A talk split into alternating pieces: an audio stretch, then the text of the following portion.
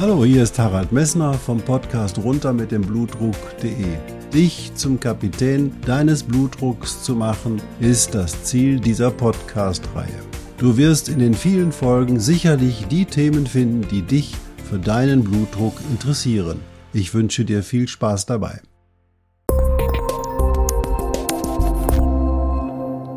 Hallo, hier spricht wieder Harald Messner vom Podcast runter mit dem Blutdruck.de.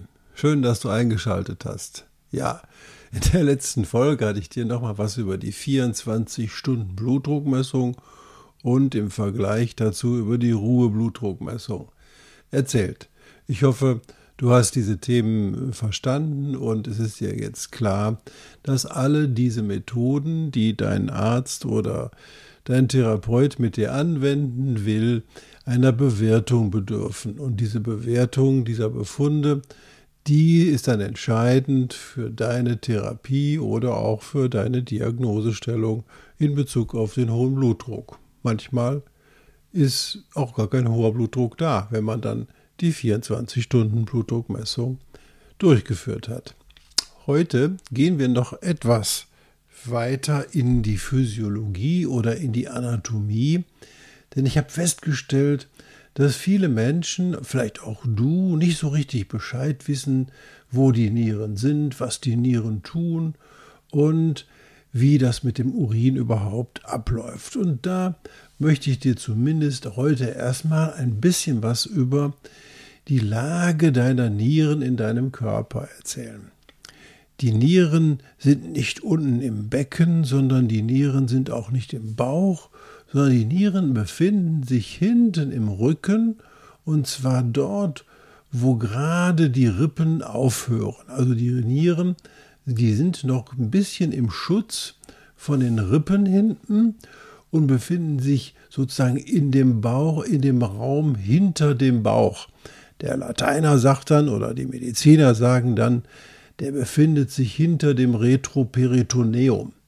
Was ist das Peritoneum, will ich dir kurz erzählen. Alle deine unpaaren Bauchorgane, also sprich Leber, Darm, Bauchspeicheldrüse, Gallenblase, Dünndarm, Dickdarm, Magen, die sind alle in einem großen Sack eingepackt und dieser Sack hat ein ganz kleines bisschen Flüssigkeit und das führt dazu, dass diese großen, unpaaren Bauchorgane und da vor allen Dingen der Darm sich sehr schön bewegen kann und quasi deinen Nahrungsinhalt sehr schön nach vorne treiben kann, ohne dass der irgendwo aufgehängt ist und irgendwo stört oder sogar, wie viele Leute leider erfahren müssen, Verwachsungen im da den Darmtätigkeit behindern. Also das Peritoneum, die unpaaren Bauchorgane, die liegen alle in einem großen Sack vorne im Bauch und hinter dem Sack, also im Retroperitoneum, da liegen die Nieren und die haben mit dem Darm und der Leber, der Gallenblase überhaupt nichts zu tun.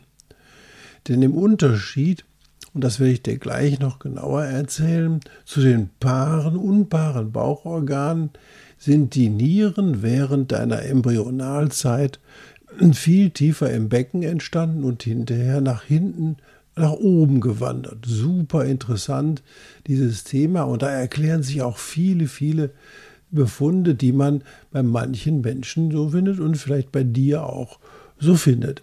Also die Nieren sind im Retroperitoneum und ganz interessant ist, wenn du tief einatmest, dann wandert ja dein Zwerchfell nach unten und dann wandern auch deine Nieren um so ein bis zwei Zentimeter nach unten. Das kann man super schön im Ultraschall sehen. Und wenn sich die Nieren mit dem Atemwegen gut bewegen, dann ist das schon ein gutes Zeichen, dass zumindest die Lage der Nieren sozusagen ursund ist und dass dort eben halt keine Entzündung abläuft und nichts quasi stillgestellt wird durch eine Entzündung oder durch irgendeine Veränderung. Also bei jedem Ein- und Ausatmen gehen die Nieren so ein, zwei Zentimeter rauf und ein, zwei Zentimeter wieder runter. Also wenn ich jetzt tief eingeatmet habe, sind sie ein Stückchen runter bei mir und wenn ich tief ausatme, dann wandern sie wieder ein bisschen nach oben.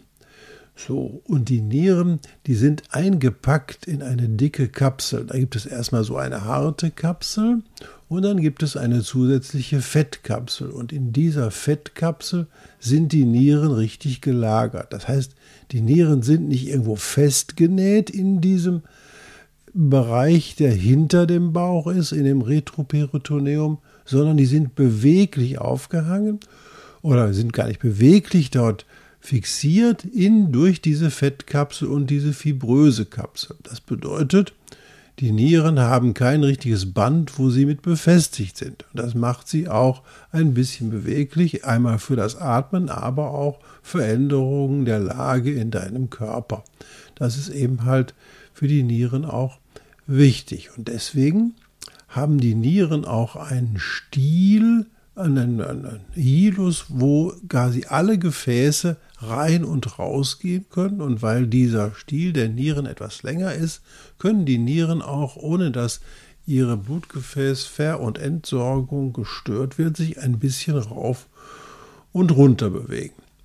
Die Nieren selber sind so etwa, du kannst jetzt mal eine Faust ballen, etwa faustgroß, genauso groß wie deine Faust, und die liegen eben rechts und links neben der Wirbelsäule, dort, wo man beim Schwein normalerweise das Filet findet, das findet man bei dir auch.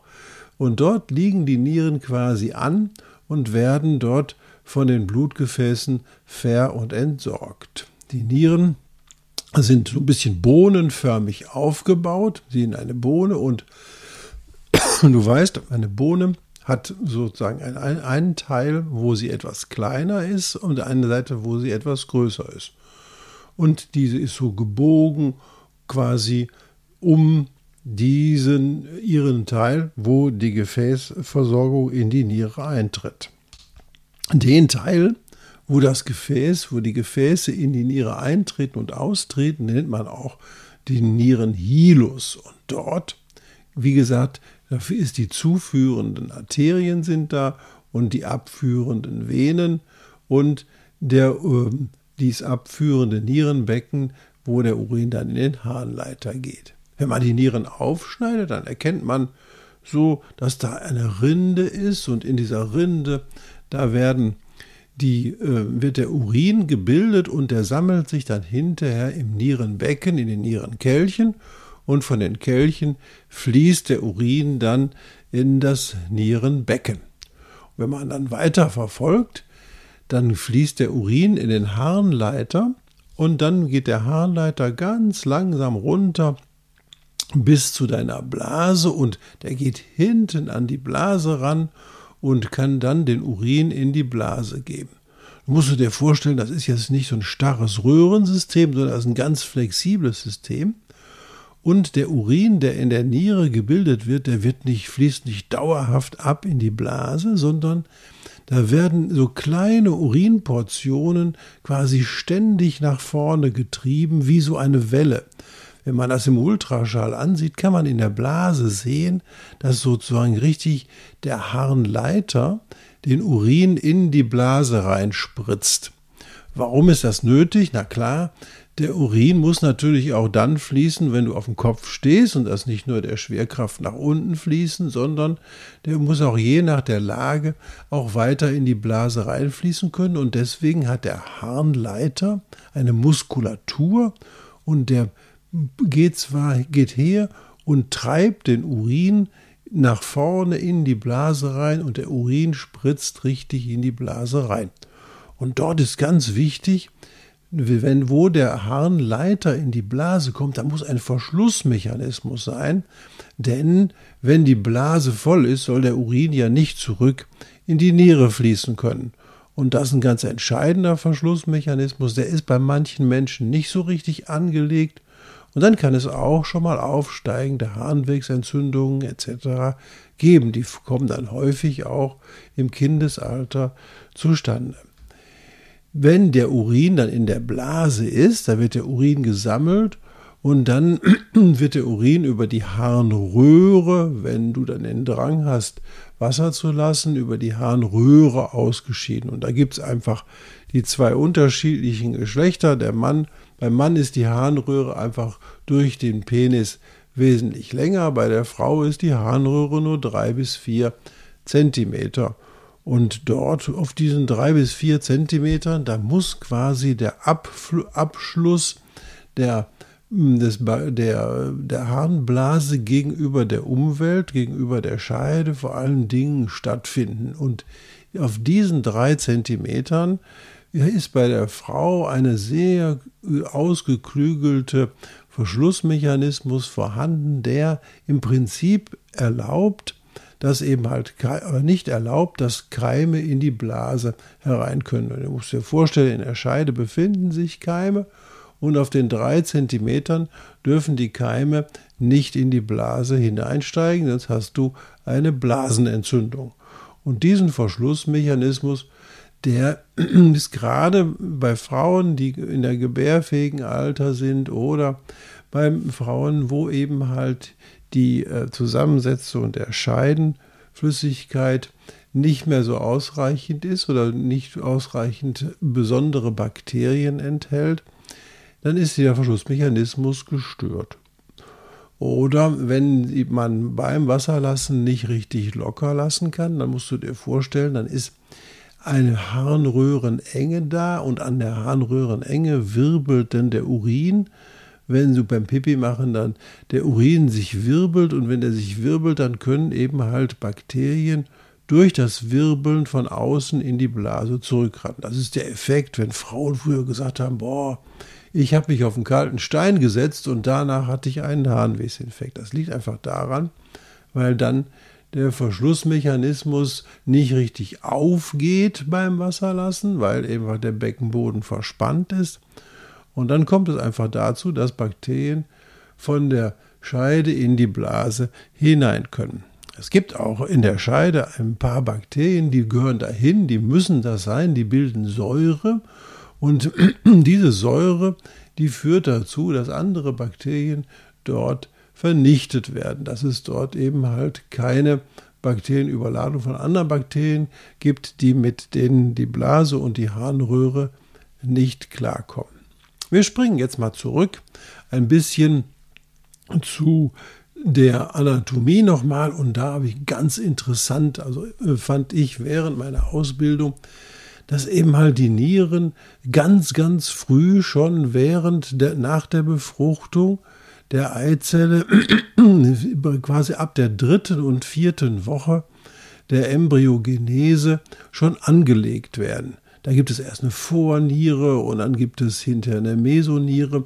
Und das führt dazu, dass die Nieren quasi sehr, sehr kompliziert angelegt werden. Und zwar musst du dir vorstellen, da wachsen unterschiedliche Zellen von unten aufeinander zu, aus ganz unterschiedlichen Geweben und bilden hinterher eine Einheit. Da verschmelzen hinterher die Nierenkörperchen, die den eigentlichen Urin produzieren, mit den Zellen, die unten von unten kommen und das Nierenbecken und die abfließenden Harnwege und die Sammelrohre bilden. Und das ist super interessant, dass das so funktioniert und fast bei allen Menschen super funktioniert. Erklärt aber auch, weil diese beiden unterschiedlichen Gewebe zusammenwachsen müssen, warum es so unterschiedliche Varianten in der Nierenform gibt, in der Nierenlage und in den, wo dass es auch unterschiedliche Abflussprobleme oder Abflussanatomische Veränderungen gibt. Da gibt es Harnleiter, die doppelt angelegt sind, da gibt es Nieren, die doppelt angelegt sind.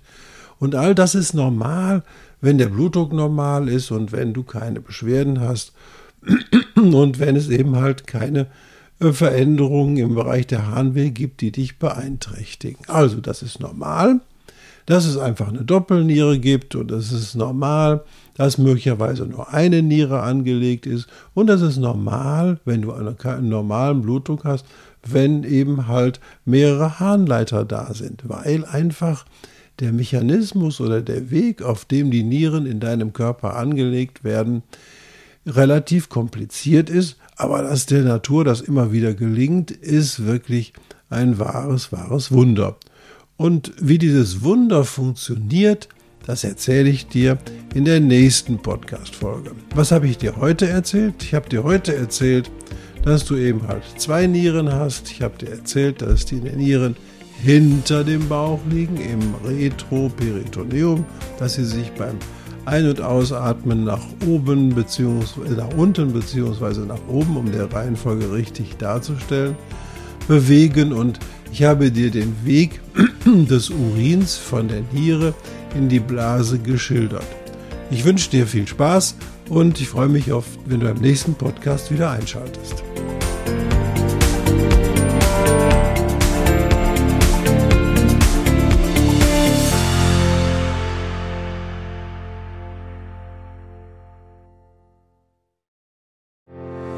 Ich hoffe, diese Podcast-Folge hat dir genauso viel Spaß gemacht wie mir.